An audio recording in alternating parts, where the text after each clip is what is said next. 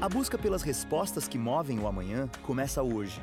Bem-vindo ao Desafiando o Amanhã, um podcast da Unicinos.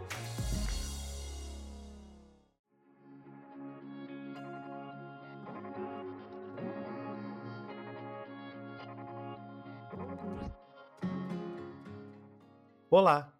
Começa agora mais uma edição do Desafiando o Amanhã, o podcast da Unicinos. No episódio de hoje, conversamos com o professor de medicina da Escola de Saúde da Unicinos, Luciano Eifler, sobre as novas tecnologias que estão sendo utilizadas nas aulas do curso na universidade.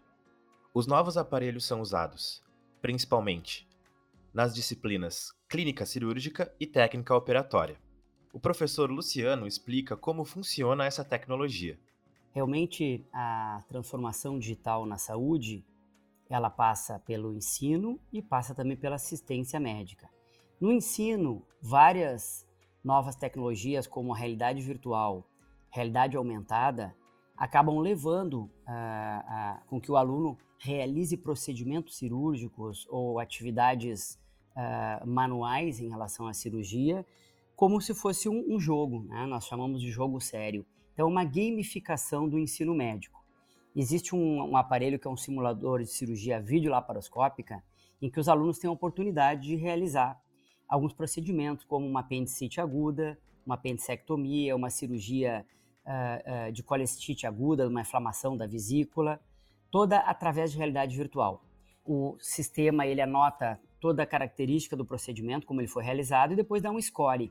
Com isso, existe uma gamificação e os alunos ficam realizando os procedimentos quantas vezes forem necessárias até terem a habilidade uh, necessária para realizar depois um procedimento de verdade. As novas tecnologias têm sido muito bem aproveitadas durante as aulas da graduação em medicina.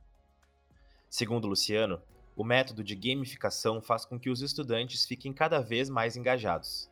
No momento que tu torna mais interessante aquele objetivo de, de, de ensino, né, aquele, aquele tema de estudo, com tecnologias uh, que são realmente tecnologias uh, uh, modernas e, e, inovadoras, o aluno acaba se engajando. Vivemos hoje, como já falamos, uma transformação digital, não só na saúde, como no marketing, no varejo, na segurança.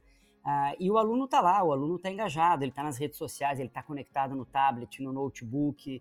Então a gente traz esse tipo de ensino para o aluno dessa maneira, para que ele tenha um maior engajamento e acaba tendo um melhor aproveitamento. Então fica uma coisa lúdica, uma gamificação, um ensino muito menos ortodoxo e tradicional, que eventualmente até pode não despertar tanto interesse do aluno. Então acho que essas metodologias, usando gamificação, interação, realidade virtual, realidade aumentada,